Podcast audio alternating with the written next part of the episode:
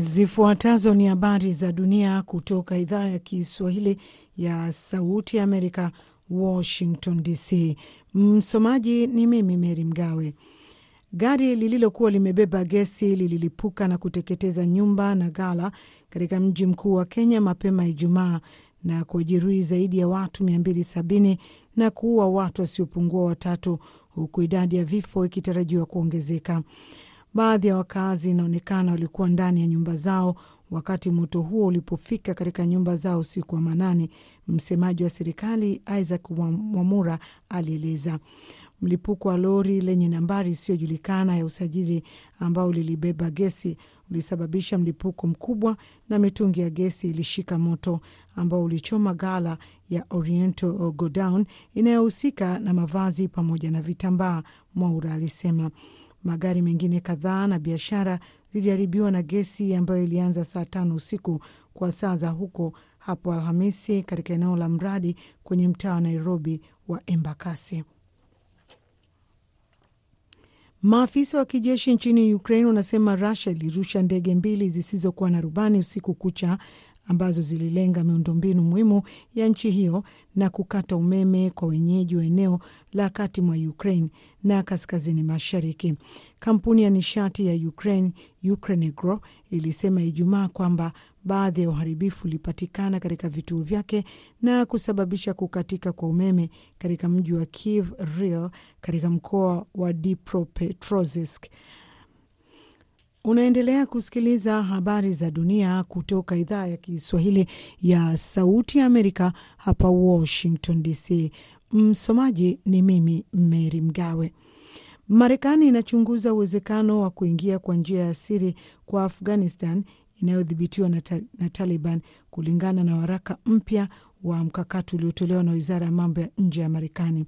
Hatua hiyo inaashiria mabadiliko ya sera ya Marekani kuelekea ushirikiano mdogo na utawala wa Kiislamu uliotengwa huku ikilenga kufikia malengo kadhaa ya usalama, kisiasa na kiuchumi. Kwa Taliban, tunatetea upatikanaji wa umoja, uwazi na uwajibikaji kwa Wamarekani. Pia tunaunga mkono kazi ya mjumbe maalumu wa rais wa masuala ya jeshi ili kupata kuachiliwa kwa Wamarekani waliowekwa kizuizini bila haki, inaelezea taarifa ya mkakati wa nchi e, ikijumuisha na iliyoidhinishwa hivi karibuni Afghanistan, ambao uliidhinishwa hapo Oktoba elfu mbili na ishirini na tatu. Mapigano yaliendelea Ijumaa huko Gaza, huku maafisa wa afya katika eneo hilo wakiripoti watu mia moja na tano waliuawa usiku wa kuamkia leo, kulingana na shirika la habari la AFP. Shirika la habari la Hamas limenukuu ofisi ya habari ya Hamas ikisema mashambulizi ya anga na makombora ya Israel yalilenga shirika yalilenga katika mji wa kusini mwa Gaza wa Khan Yunis. Shirika la habari la Reuters limeripoti Ijumaa kwamba vikosi vya Israel vilishambulia viunga vya Rafa kusini mwa Gaza, ambako maelfu ya watu wamekimbia tangu Israel ilipoanzisha mashambulizi yake dhidi ya Khan Yunis, moja ya mashambulizi yake makubwa tangu vita hivyo vilipoanza. Akizungumza katika mkutano na waandishi wa habari mjini Jeneva Ijumaa, msemaji wa ofisi ya Umoja wa Mataifa ya uratibu wa masuala ya kibinadamu OCHA James Lek alielezea wasiwasi wake mkubwa kuhusu kuongezeka kwa mapigano. Mwisho wa habari za dunia. Ulikuwa nami Meri Mgawe katika matangazo haya, lakini baada ya muda mfupi mwenzangu Sande Shomari atakuwa hapa kwa ajili ya kukuletea taarifa katika meza ya waandishi wa habari.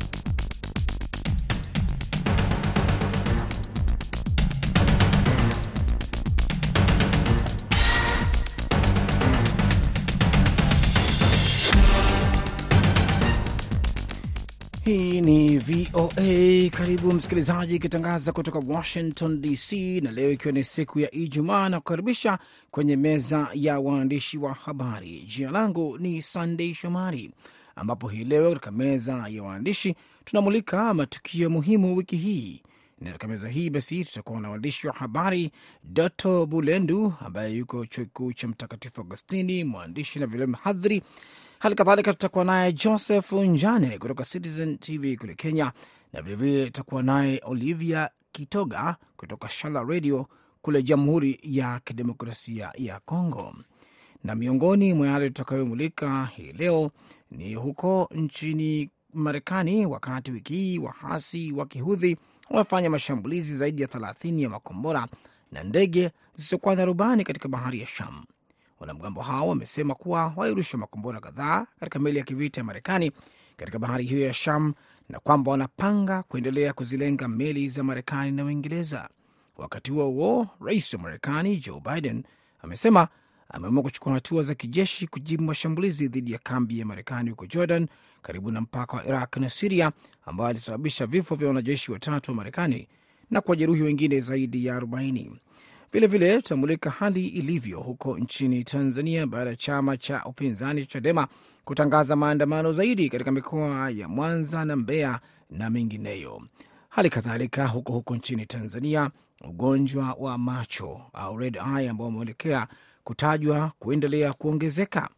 Vilevile utamulika huko nchini Kenya, wataalam wa sheria wanasema kuwa rais wa nchi hiyo William Ruto ana wajibu wa kufuata maagizo ya mahakama kuu ambayo kijana ilizuia kutumwa kwa maafisa wa polisi elfu moja kuelekea kule nchini Haiti. Basi hayo na mengine mengi, ungana nami Sunday Shomari tukiendelea kupa taarifa hiyo. Karibuni kwenye meza ya waandishi wa habari. Uh, Bwana Doto Bulendu kutoka Tanzania, karibu Sauti Amerika. Asante uh, sana Sande Shomari, asante sana, niko tayari. Na Doto Bulendu, labda tu tuanzie upande wako. Tumesikia haya mashambulizi yaliyotokea eh, kwa upande wa jeshi la Marekani, hatimaye kupoteza wanajeshi watatu, eh, hali kadhalika wengine zaidi ya arobaini kujeruhiwa kama nilivyosema hapo awali. Pengine hii hivi sasa Uh, kwa ujumla wake unavyoiona wewe na vyombo vya habari vya Tanzania na hali inavyozungumzwa huko Tanzania kutokana na hali hii iko vipi? Imekuwa ni moja ya habari kubwa ambayo imetawala katika kurasa za habari za kimataifa katika magazeti ya Tanzania, lakini pia katika redio, televisheni na mitandao ya kijamii imekuwa inajadili sana tukio hili, na hasa tukio la wanajeshi watatu wa Marekani na wengine kujeruhiwa katika tukio hili, na hasa kinachojadiliwa, wengi waandishi wa habari wanalitazama kwamba nini kitatokea baada ya tukio kama hili na uamuzi au na uamuzi wa Marekani na uamuzi wa Marekani baada ya tukio hili, kwa sababu wengi wanaitazama Marekani kama ni taifa kubwa ambalo haliwezi kukubali kuonekana kwamba wanajeshi wake ambao kwa muda mrefu jeshi la Marekani kwa tafsiri kubwa ni jeshi lenye nguvu ambalo limekuwa linasambaa maeneo mengi duniani kuhakikisha kwamba linaweka nguvu ya ku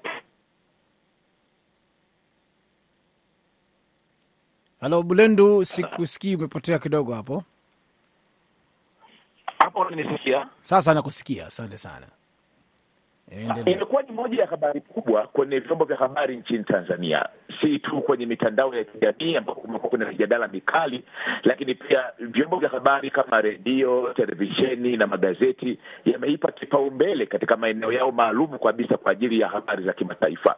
Imeripotiwa kama habari iliyotokea, lakini hasa imeibua uchambuzi mkubwa kutoka kwa wachambuzi wa habari hapa nchini Tanzania, wakianza kujiuliza nini matokeo yake kama Marekani itachukua uamuzi wa kujibu mapigo makali kutokana na tukio hili la kupoteza askari wake watatu na wengine kujeruhiwa katika tukio hili. Na yote haya yanatokana na tafsiri na historia na ukweli kwamba Marekani ndio limekuwa taifa kubwa duniani ambalo mara zote limekuwa linasimama imara kuhakikisha kwamba linasitisha ama linaingilia sehemu ambapo kumekuwa kuna aina fulani ya kutokuelewana na hasa kumekuwa na ukiukwaji wa haki za binadamu. Kwa mjadala mkali katika vyombo vya habari Tanzania, mbali na kuripoti tukio hili, wamekuwa wanaripoti tukio hili linaenda kutengeneza tukio gani lingine ikiwa Marekani itajibu makali kwa uzito huu huu tukio lilipotokea. Bila shaka nakushukuru sana, na nikija kwako Bwana Joseph Njane kule nchini Kenya, Citizen Television, najua pia kule mmekuwa mkifuatilia masuala haya, pengine upande huo hali iko vipi kuhusiana na hii taarifa ya Marekani na kushambuliwa kwa wanajeshi? sana Sande Shomari na msikilizaji wetu. Bila shaka ni taarifa ambayo imeweza kupokelewa kwa hisia tofauti, kwa sababu unajua tangu uh, kundi la Hamas uh, kushambulia Israeli tarehe saba mwezi Oktoba mwaka jana, kumekuwa na uh, shughuli nyingi, Wakenya wakifuatilia, je, vita hivi vinaelekea wapi? Hatima yake ni vipi, ama na athari zake zitakuwa ni vipi? Kwa hivyo shambulio hili la majuzi ambalo lililenga wanajeshi wa Marekani limekuwa vilevile likiibua hisia mseto kutoka kwa Wakenya tu na vilevile vyombo vya habari, kwa sababu wengi wamekuwa wakitarajia kwamba Marekani ina uzito wa kijeshi na usalama wake umepigwa jeki. Kwa hivyo wanatarajia kwamba baada ya wanajeshi wake kuuawa na wengine kujeruhiwa, basi huenda Marekani ikatimiza ahadi yake kupitia Rais Joe Biden kuweza kujibu yale mashambulizi na kuwalenga wale waliotekeleza, kwa sababu rais mwenyewe amesema kwamba kwa muda basi Marekani itakuwa ikijibu. Ni suala ambalo limekuwa likifuatiliwa kwa karibu, kwa sababu utakumbuka vilevile Kenya imekuwa uh, ni mwathiriwa wa mashambulizi ya kigaidi, na vilevile serikali imekuwa ikijitahidi zaidi kuweza kuyazima yale mashambulizi uh, na kwa kupitia ushirikiano ambao umekuwepo na vilevile kwa mataifa ya kutoka nje, Marekani ikiwemo, kwa sababu utakumbuka vyema kabisa mwishoni mwa mwaka uliopita uh, yule waziri wa ulinzi wa Marekani uh, Lloyd Austin alikuwa Uh, na vikosi vyake aliweza kutoa kauli baada ya kufanya ziara hapa nchini Kenya na kuahidi kwamba ule ushirikiano utaweza kuimarishwa kabisa katika ushirikiano. Kwa hivyo ni suala ambalo tu halitupiwi jicho tu kwa shambulizi lile uh, la mpaka wa Jordan pamoja na Syria, bali pia ni kufuatilia suala zima la usalama, kwa sababu linaloathiri taifa lile, basi taifa la Kenya vilevile linaonekana kuathiriwa, kwa sababu Kenya vilevile imekuwa mshirika mkubwa wa taifa la Marekani. Kwa hivyo ni suala ambalo vyombo vya habari vimekuwa vikifuatilia, waandishi wa habari wakitumai kwamba pengine uh, pande zote mbili. Kumbuka kwamba tayari Iran, kwa sababu kundi lile limehusishwa na uh, taifa la Iran Iran imejitokeza kimasomaso kupinga, japo hilo linatiliwa shaka na Marekani, na vilevile tumeshuhudia tu kauli ya Rais Biden. Wengi wanasubiri ni jibu lipi ambalo litatolewa na wanajeshi wa Marekani, uh, vilevile kupitia tamko lake waziri wa ulinzi Austin Lloyd. Bila shaka bila shaka, nakushukuru sana Joseph Njani. Lakini pia tunaye kwenye laini uh, Olivia Kitoga kutoka kule Jamhuri ya Kidemokrasia ya Kongo. Olivia, pengine kama anavyosema uh, Joseph Njane, DRC ni mshirika mkubwa wa Marekani na rais Kabila, rais amechaguliwa hivi karibuni, mmemaliza uchaguzi, lakini pengine swala hili huko DRC, vyombo vya habari na waandishi wanasemaje kuhusu swala hili? Asante ndugu Shomari, asante kwa wasikilizaji wote wa VOA ulimwenguni ambako wanatupata. Na toka hapa eh, mashariki mwa Jamhuri ya Kidemokrasia ya Kongo mjini Bukavu, na kama vile wanakuwa wakizungumzia swala lile, ni swala ambalo linafasiliwa kwa karibu vilevile hapa mashariki hasa mwa Jamhuri ya Kidemokrasia ya Kongo, sio tu kwani Marekani inakuwa ikishambuliwa E, kwani vile vile wazaliwa wengi hapa mashariki ya kidemokrasia ya Kongo, kama mmejua, kumepita sasa miaka mingi, mashariki ya Jamhuri ya Kidemokrasia ya Kongo inakuwa katika hali ya usalama mdogo, na usalama mdogo huo nao unasababishwa vile vile na vikundi vya ukaidi vyenye kumiliki silaha kama vile M ishirini na tatu kama vile imezungumziwa, ama tena wale wakaidi kutoka huko ng'ambo za Uganda wa ADF ambao vile vile wanazungumzia wanazungumziwa hapa mashariki ya kidemokrasia ya Kongo wakifanya ma, maafa.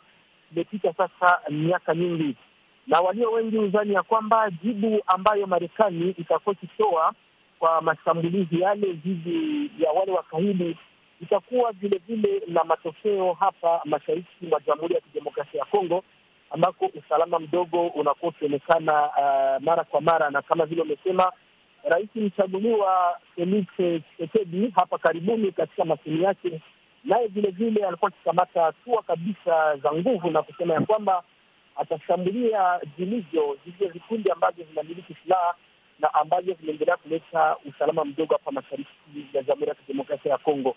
Ni kusema ya kwamba wakaaji wengi hapa kabisa wanachunga jibu ya Amerika na wanadhani kwamba jibu hiyo inaweza kuwa na matokeo kwa njia ile ama ingine, hasa hizo vikundi ambavyo vinaendelea kufanya operation mashariki mwa Jamhuri ya Kidemokrasia ya Kongo, kitaja M ishirini na tatu na vikundi vingine kama vile ADF na LU ambavyo vinaendelea kuleta usalama mdogo. Yaani wakongomani wanafuatilia kwa karibu jambo lile na wanadhani kwamba matokeo itaonekana vilevile hata huku katika mashariki ya bara la Afrika.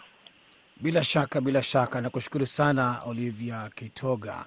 Naendelea kusikiliza matangazo ya idhaa ya Kiswahili kutoka hapa Washington DC moja kwa moja. Basi wakati huo akizungumzwa hapa kwenye vyombo vya habari, anatangaza kwamba miili hiyo ya askari ndio inarudishwa nyumbani Marekani.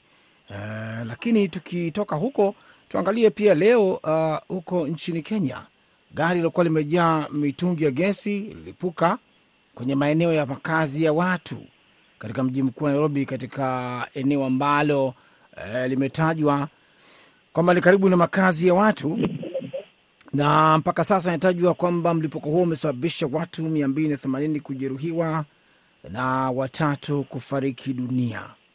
Msemaji wa serikali anasema huenda idadi kubwa ya wakazi ilikuwa ndani ya nyumba zao wakati moto huo uliposhika ulipotokea pale jana usiku. Msemaji wa serikali amezungumza, Isaac Mwaura. Sasa pengine, uh, wewe Joseph Njane huko hapo Nairobi, utueleze zaidi hii habari. Najua imegonga maeneo mengi. E, nini zaidi ambacho kinazungumza kimetokea? Naam, asante uh, sana Shomari. Ni kweli kwamba ulivyosema ni kwamba mkasa huu ulitokea jana mwendo wa dakika chache tu baada ya saa tano za usiku, na utakumbuka kwamba saa tano za usiku uh, watu wengi huwa wametoka kutoka kazini, na wengi wakati huo huwa ndio wanaelekea kulala. Kwa hivyo ni mkasa ambao awali tulikuwa tunaelezwa kwamba ulitokea baada uh, ya pengine kituo kimoja cha kuweza kujaza ile gesi uh, kulipuka. Kukawa na taarifa kwamba huenda ni lori ambalo lilikuwa limebeba gesi, lakini kauli hizo zote ziliweza kutiliwa mkazo na maafisa wa serikali wakiongozwa na uh, msemaji wa serikali vilivyosema Isaac Mwaura lakini kilicho wazi ni kwamba uh, vifo vitatu vimeshathibitishwa na watu zaidi ya mia mbili themanini sasa hivi uh, wanaendelea kutibiwa katika hospitali mbalimbali. Tumekuwa tukiona maafisa wa usalama pamoja na maafisa wa serikali wakitoa taarifa mbalimbali, mojawapo ikiwa ni ile tume ya kudhibiti kawi nchini na petroli, ambayo vilevile suala hili liko chini yake, na vilevile tumemwona Uh, katibu katika wizara ya kawi akitoa kauli yake, na wamesema kwamba baada ya uchunguzi kufanywa, ni uchunguzi wa awali, ni kwamba kituo kile hakikuwa kimeruhusiwa uh, kuweza kufanya kazi ile, na uchunguzi wa kina umeanzishwa. Kumbuka kwamba vilevile naibu rais Rigathi Gachagua alikuwa amesema kwamba uchunguzi wa kina uanzishwe na uharakishwe, akapeana muda wa saa mbili kuweza kuwasilisha uh, yale matokeo lakini kilicho wazi ni kwamba wengi walijeruhiwa. Ni mkasa ambao baadhi wanasema kwamba ungeepukika iwapo sheria, kanuni zinazotoa mwongozo wa hili zingezingatiwa, kwa sababu yale ni maeneo ambayo yana idadi kubwa ya wakazi, na kwa hivyo ni suala ambalo bado linaibua maswali mengi, kwa sababu maafa yametokea, majeruhi ama majeraha yametokea lakini hivi sasa tunapozungumza ni kana kwamba kuna utofauti kati ya wale maafisa, kwa sababu utakuta kwamba EPRA imetoa kauli yao, serikali imetoa uh, kauli yao ikisema kwamba uchunguzi utafanywa kwa kina, lakini uh, wengi wanajiuliza mbona hili likafanyika? Je, iwapo leseni haikuwa imetolewa kwa uh, ili, kile kituo ni nani waliozembea kazini? Ni nani waliotepetea kazini, hawakufanya kazi yao jinsi inavyohitajika? Lakini maswali yanapoendelea kujiuliza, uh, kumbuka msemaji wa serikali vilevile alikuwa amedokeza kwamba watakuwa wakitoa uh, misaada zaidi kufuatilia familia hizi, kwa sababu wengi wangali wamelazwa katika hospitali tofauti, Mama Lucy, hospitali kuu za Kenyatta. Kuna wale waliojeruhiwa zaidi.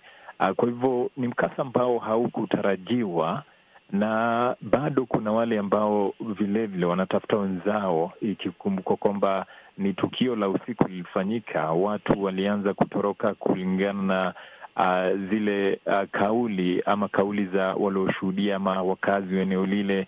Kwa hivyo huenda kuna wale ambao hawajui familia zao ziko wapi, na kwa hivyo kwa ushirikiano na mashirika ya serikali na shirika la Msalaba Mwekundu, haya yote yanaendelea kuthibitishwa na kuhakikisha kwamba hali inakuwa sawa, serikali nayo ikisubiriwa kuona ni hatua ipi ambayo itachukuliwa. Kijumla, hasara imepatikana maeneo mengi, vifaa vingi vimeharibiwa, maafa yametokea, majeraha yametokea. Sasa macho yote ni kwa serikali kuona uchunguzi huu utatoa hatma ipi. Je, maafa haya yangeepukika? Na iwapo yangeepukika, nani anafaa kuwajibika? Hilo ni swala ambalo kwa kweli itabidi kuendelea kulifuatilia kujua serikali e, itakuja na kitu gani. Lakini wakati huo yao yakijiri, uh, kule nchini Tanzania tumeshuhudia maandamano ya chama cha mpinzani cha Chadema yaliyofanyika jijini Dar es Salaam, lakini uh, hiyo ilikuwa wiki iliyopita. Wiki hii tena wamezungumza chama hiko kwamba sasa wanajipanga kuendelea mbele na maandamano yayo katika mikoa mikubwa Mwanza, Mbeya na kwingineko. Pengine uh, kwa upande wako Bwana Bulendu, umekuwa ukifuatilia hapa, nini ambacho uh, kinajiri kwenye tasnia hiyo na vyombo vya habari kuhusiana na hayo maandamano yanayotajwa kwamba yataendelea mikoani kwingine?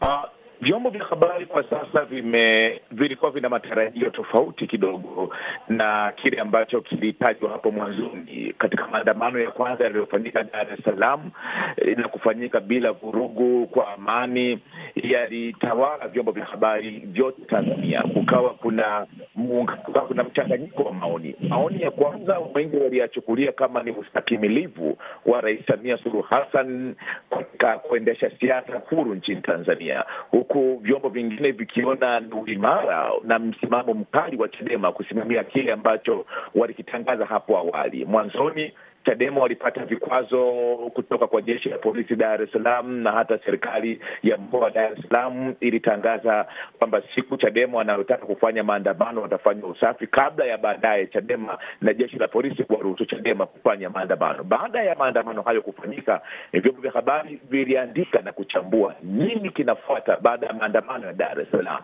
wakati vyombo vya habari vikiwa na maswali ya nini kinafuata baada ya maandamano ya Dar es Salaam. Chadema kupitia kwa katibu mkuu wake Doni Mnyika wakatoa ratiba nyingine ya kuendeleza maandamano katika mikoa mitatu ndani ya mwezi huu wa pili, kwa maana ya Mwanza ambapo yatafanyika tarehe kumi na tatu.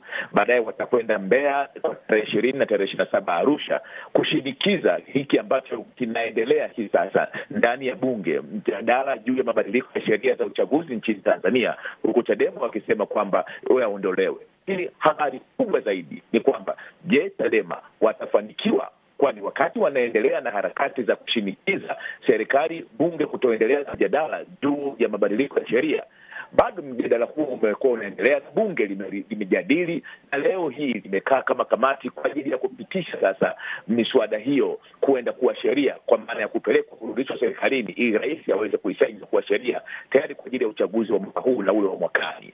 Sasa moja ya habari kubwa zaidi, je, maandamano ya Chadema yataleta mabadiliko yoyote? Na je, upo uwezekano wowote wa kufanyika kwa marekebisho madogo ya katiba kama wanavyotaka Chadema kabla ya uchaguzi mkuu wa serikali za mitaa mwaka huu na uchaguzi mkuu hapo mwakani? Kwa habari vimekuwa viko vinatafuta zaidi nani azungumze, kwa maana ya kutoa maoni na tafsiri sahihi juu ya hiki kinachofanywa kwa sasa na Chadema, wakati serikali ikiwa inaendelea na mchakato wa kubadilisha sheria. Chadema wanasema serikali irudi nyuma.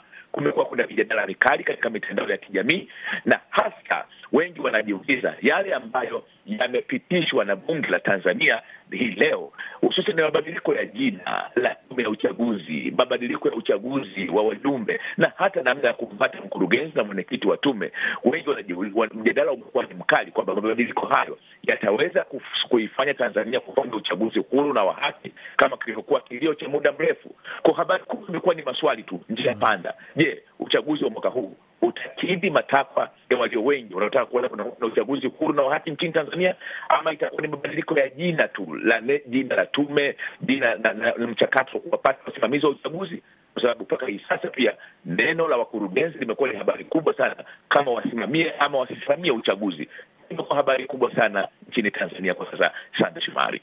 Bila shaka Wetu Bulendo, asante sana. Lakini pia eh, nikiangalia upande mwingine eh, kule Jamhuri ya Kidemokrasia ya Kongo, taarifa nyingine ambayo alikuwa akipiga zaidi ni kuhusiana na haya mapigano ya silaha eh, zimetajwa kuwa nzito, pamoja na mizinga, pamoja na mabomu katika miji na vijiji mbalimbali mbali. Huku ndiko wakazi ambako wapo hasa kule maeneo ya mashariki, mji wa Sake, uh, wilaya ya Masisi, mpaka wananchi wametoa uh, maombi kwa Rais Felix Tshisekedi afanye jambo la maana hapa zaidi kuweza kusaidia kuondoa na kuondoa hii madhila haya ya kivita. Lakini wakati huo rais huyo amesisitiza kwamba hana mpango wowote wa kuzungumza na kundi la emu ishirini na tatu. Pengine Olivia Kitoga, hali iko vipi hapa e, na ripoti hii inavyoendelea kutajwa maeneo ya huko?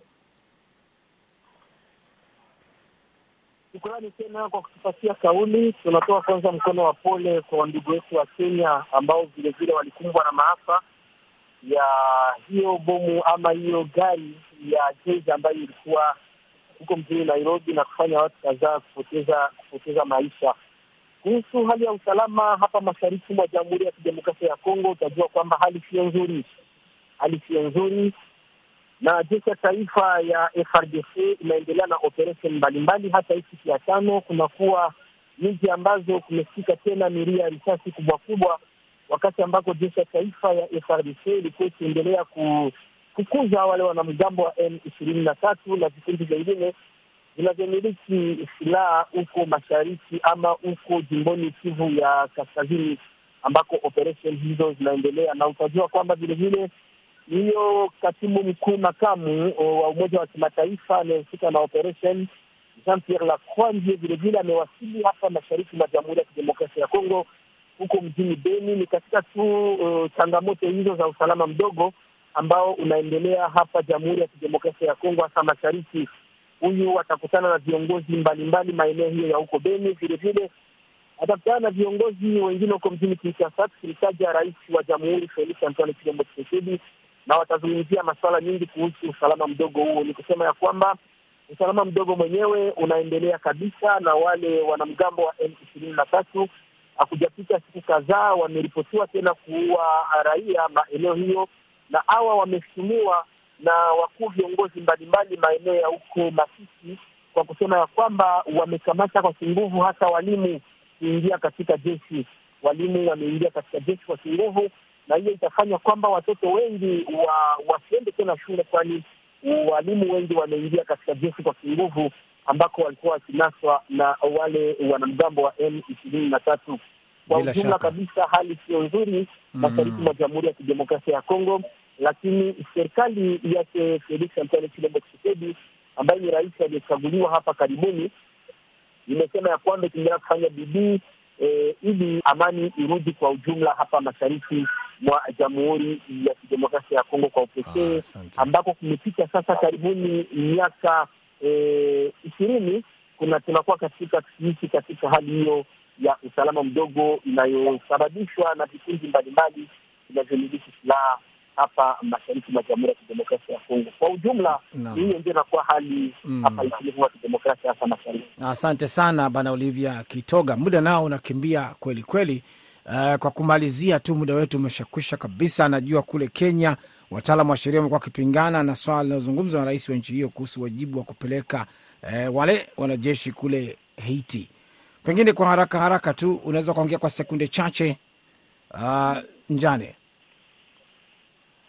Na ni kweli mahakama ya rufaa juma lililopita ilipinga hatua hiyo ya- ya Kenya kupeleka maafisa zaidi ya elfu moja kule nchini Haiti kushika doria, na kutokana na uamuzi wa jaji Chacha Mwita ni kwamba suala hilo tu linafaa kuachiwa wanajeshi wa ulinzi wa Kenya ambao wanafaa kuongoza ujumbe wa amani. Hata hivyo, Sawa, basi, naomba serikali uniwie imeweza radhi, Joseph Njane. ya uamuzi huo.